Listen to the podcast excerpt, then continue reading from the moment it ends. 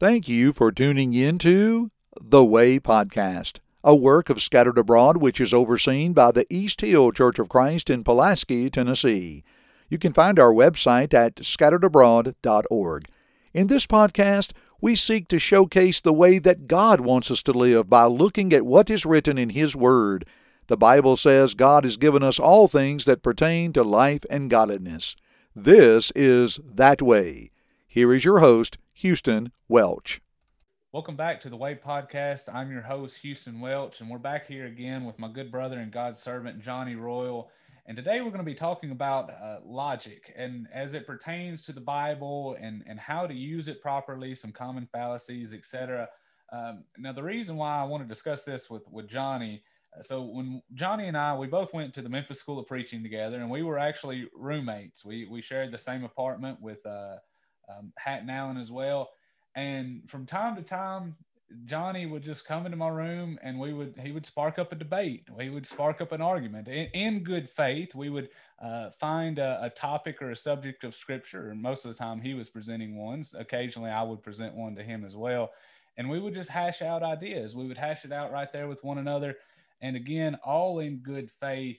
And so I couldn't think of anybody better. Of course, maybe there's some people who are more learned in in um, the study of logic, but uh, I wanted to talk about it with with Jonny for that reason. Uh, so, Jonny, what is logic, or let's discuss the logos. Yeah. So, uh, logic, and I'll just give a a quick definition, and it's not the Webster's definition, but it's kind of a a mashup of of a few of the definitions that that I looked at. And so logic is the systematic way of looking and thinking through arguments and proving them to either be sound or fallacious. When used properly, logic allows one to know objective, factual, and trustworthy knowledge.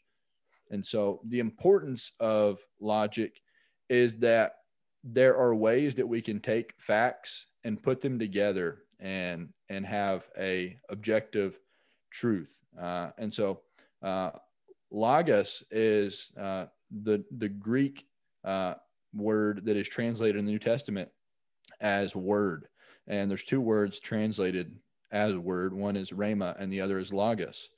Uh, and if I remember correctly, I think rhema is that usually spoken word. Do you, do you remember the, the the nuance between those two? I'm not familiar with it off the top of my head now. Yeah, and so I think that's that spoken word and logos uh, refers to the other type of word. Um, it comes into uh, later in, in time with the Greeks because there's a form of, of speaking uh, they call rhetoric. You might somebody might study rhetoric today, and that relies on three things for the art of persuasion and one is logos, one is ethos, and one is pathos. And so I'll, I'll help the other two, and then we can continue the discussion in logic. And so ethos uh, is morals and ethics. And so for someone to be persuaded of something, they're going to lean on the morals and the ethics of the person making the mm-hmm. argument. Uh, the third is is uh, pathos, and they're going to be relying on the emotion of the person uh, making the argument.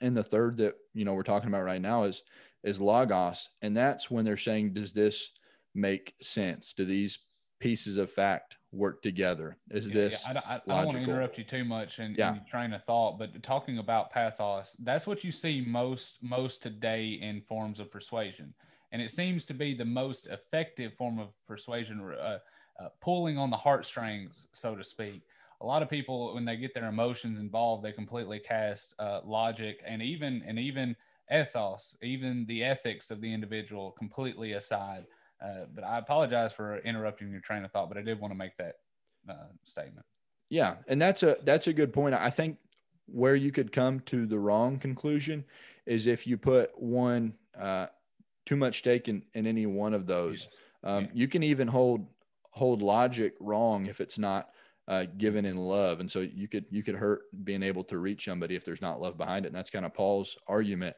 in First Corinthians First Corinthians 13. He says, "Knowledge it puffeth up." Uh, and, so love is also important. And so yeah, you see you see that a lot in politics. One side may have the truth, but they're lacking in in the in the in maybe the morals or maybe even in in the emotion and and trying to figure out a proper way to to appeal to the emotional side of things yeah.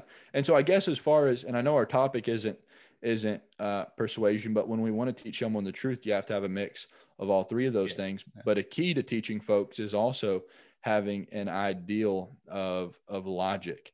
Things have to make sense. Um, god uh, logic comes from god. Um, you know, Christianity to me, one of the reasons that I believe what I believe isn't only because it speaks of a God that's ethical or a God that's full of love, but everything about it makes sense when you look at the world. Uh, when you look at how how uh, how how it seems like there was something that caused great destruction on the earth, uh, it's either billions and billions of years or there's a source that tell, told us it could have been the flood and so you put those pieces together and it's logical to follow through. The bible makes sense to explain the world the way that it is and i hope yeah, i'm not going too far off point. No no you might be alluding to this um at least i'm going to allude to it. You were alluding to it whether you realize it or not. John 1 1 says that in the beginning was the word. Well, in the Greek, that is the word being logos. Jonny mentioned before that word is uh, that logos is often translated as word, and sometimes it's translated as as reason, etc. Uh, but so there, in the beginning, was the logos, and the logos, the word was with God. The word was God, and so so that when you when you mention that not only is he an ethical God, and some people may not view him that way. Not only is he a God of love, pull you know, in the emotional side of things, but He is everything is true and accurate about Him. And talking about the three, and before we stray off too far, when you you mentioned that in terms of persuasion and how and and, and converting somebody, and you look at the gospel account and you look at Jesus, all three of those are there. So, first of all, everything that he said was true. You cannot look throughout the gospel accounts and find any error in the things that he was saying, or really throughout the entire Bible, of course. Was he an ethical person?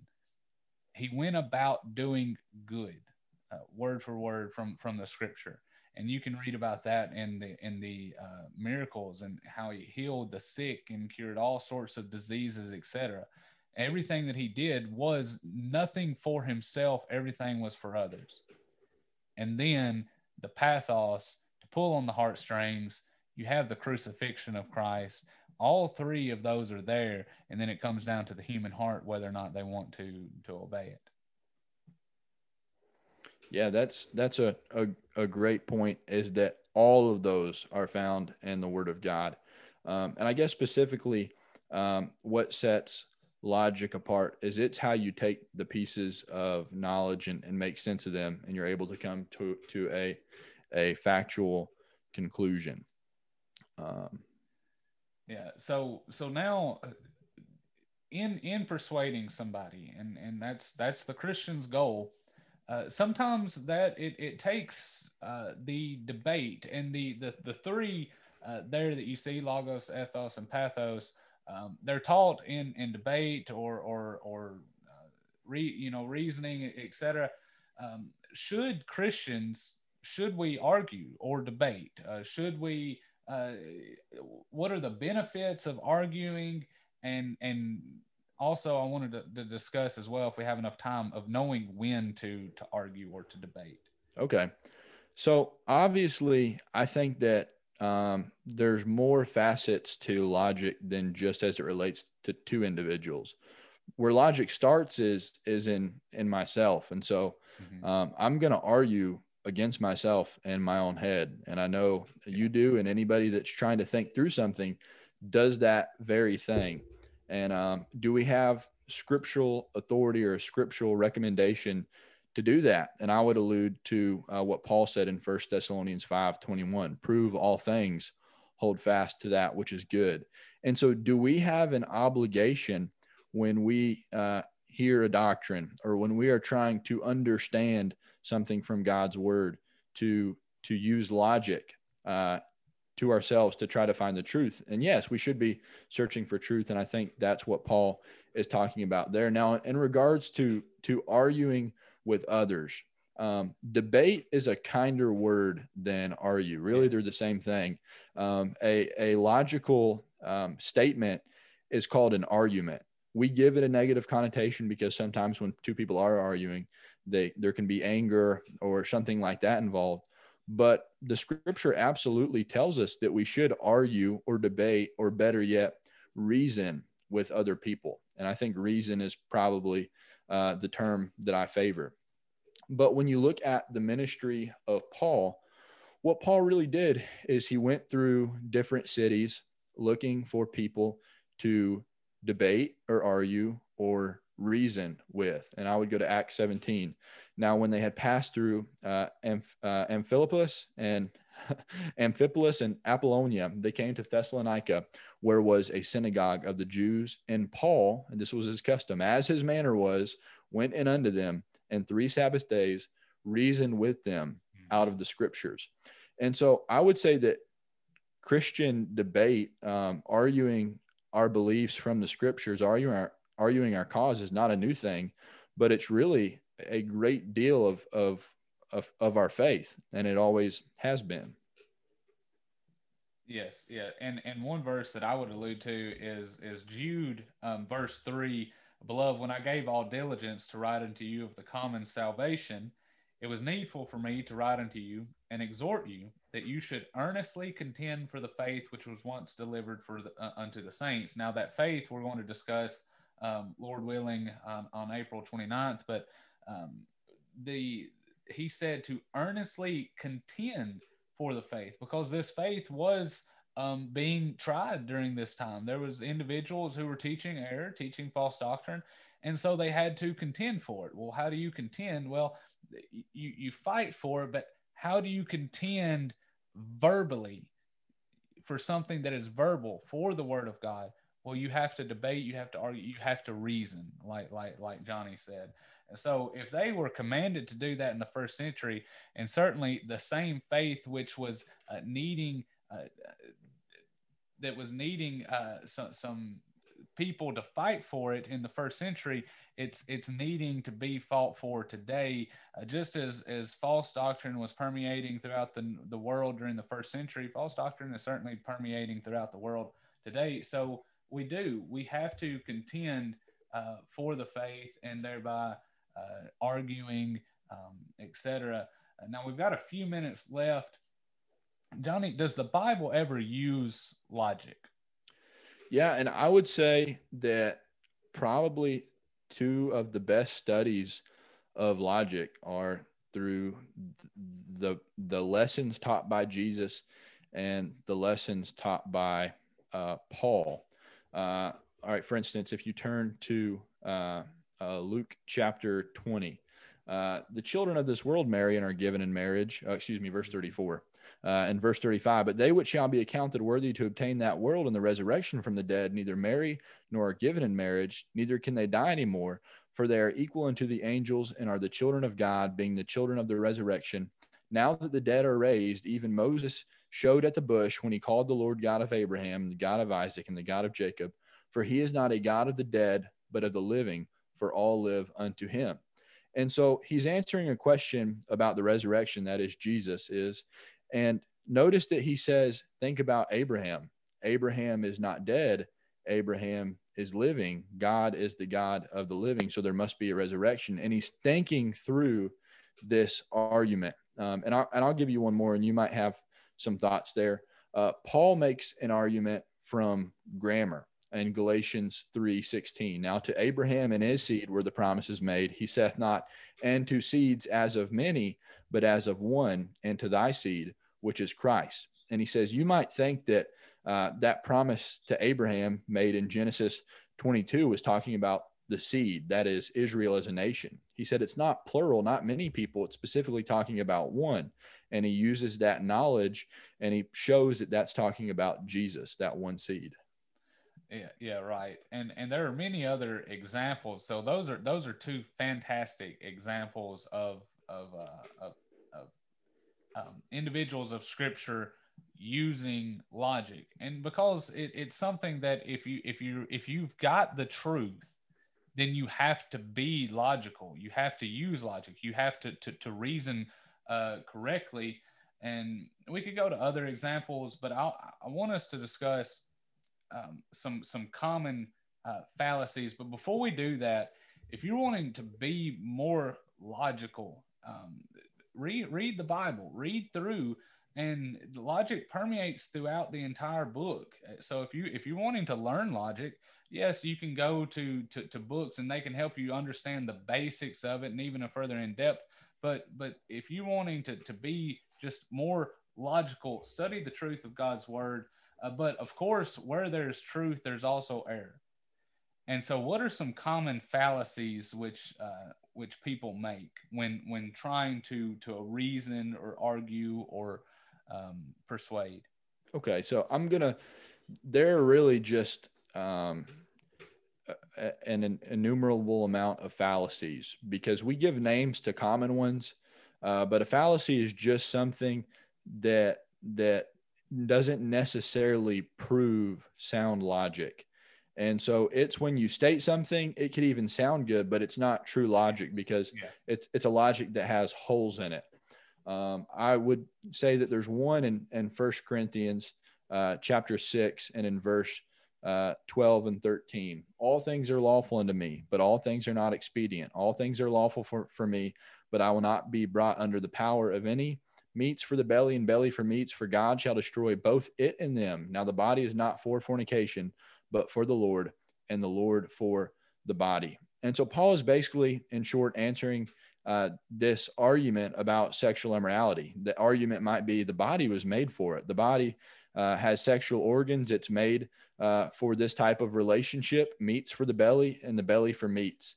Uh, and this type of, of fallacy is called an appeal to nature. It's it's this is the way that it happens in in some other regard. So this must be logical. Uh, and and Paul says that's you're missing something here because the body wasn't made for belly, but the body was made to glorify God, and so they didn't have the whole truth there. Right. Yeah. Um, another one would be the straw man argument, and this is one that uh, when you hold the truth, you have to be really uh, careful of, and it's probably the one that I'm, in my own mind I commit the most because as a preacher, we're always searching for the truth and we're also looking how to contend for the faith, like Jude put it, mm-hmm. and how to uh, defend the gospel. And what you don't want to do is practice the straw man fallacy, fallacy where and you build a straw man out of someone else's argument. And that is to say, you either misrepresent their argument to defeat it or you oversimplify it to defeat it. And so, what we don't want to do is, uh, say, for the example of someone that practices uh, uh, Calvinism and uh, say that the idea is that they believe in, in total depravity. And so we might say that's wrong because they teach uh, babies are lost. Uh, the Bible shows that sin is something that is related to accountability. And so Calvinism can't be true. Well, they might not teach that particular uh, doctrine. And so that's kind of an oversimplification of a really complex system. And so there's much more to answer than than just that. And I think that would be maybe just a quick example off the yeah, off the cuff yeah. of a straw man fallacy. Yeah, touching on the straw man fallacy, uh, one of the best things that you can do, and when when you're reasoning through something, and and you see.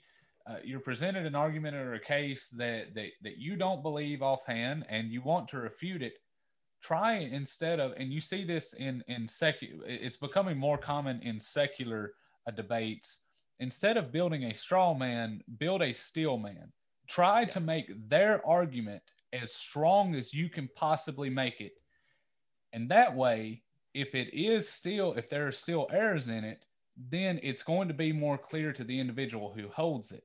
Uh, yes the errors might be uh, at least seemingly clear to you from the offset if you if you have a um, a, a, straw man a view of their of their side of things of their perception but it's not to them. They believe it. They've already thought through this or at least hopefully they have. So instead of having a straw man view of, of their argument build a steel man what are the what is the strongest case for what this individual believes and then and then you can tear it down and perhaps it, it depends on what side of things you you you are uh, you may find that they may actually hold the truth. Now, as as members of the church, I'm not saying that that that whatever argument it may be, X, Y, or or, or C, uh, A, B, C, whatever.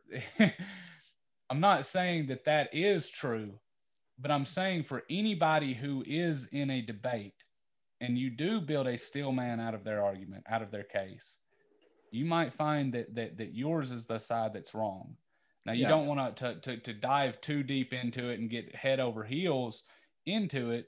Uh, you still need to be firmly grounded in in your position, but also it shows that we need to be willing to change as well.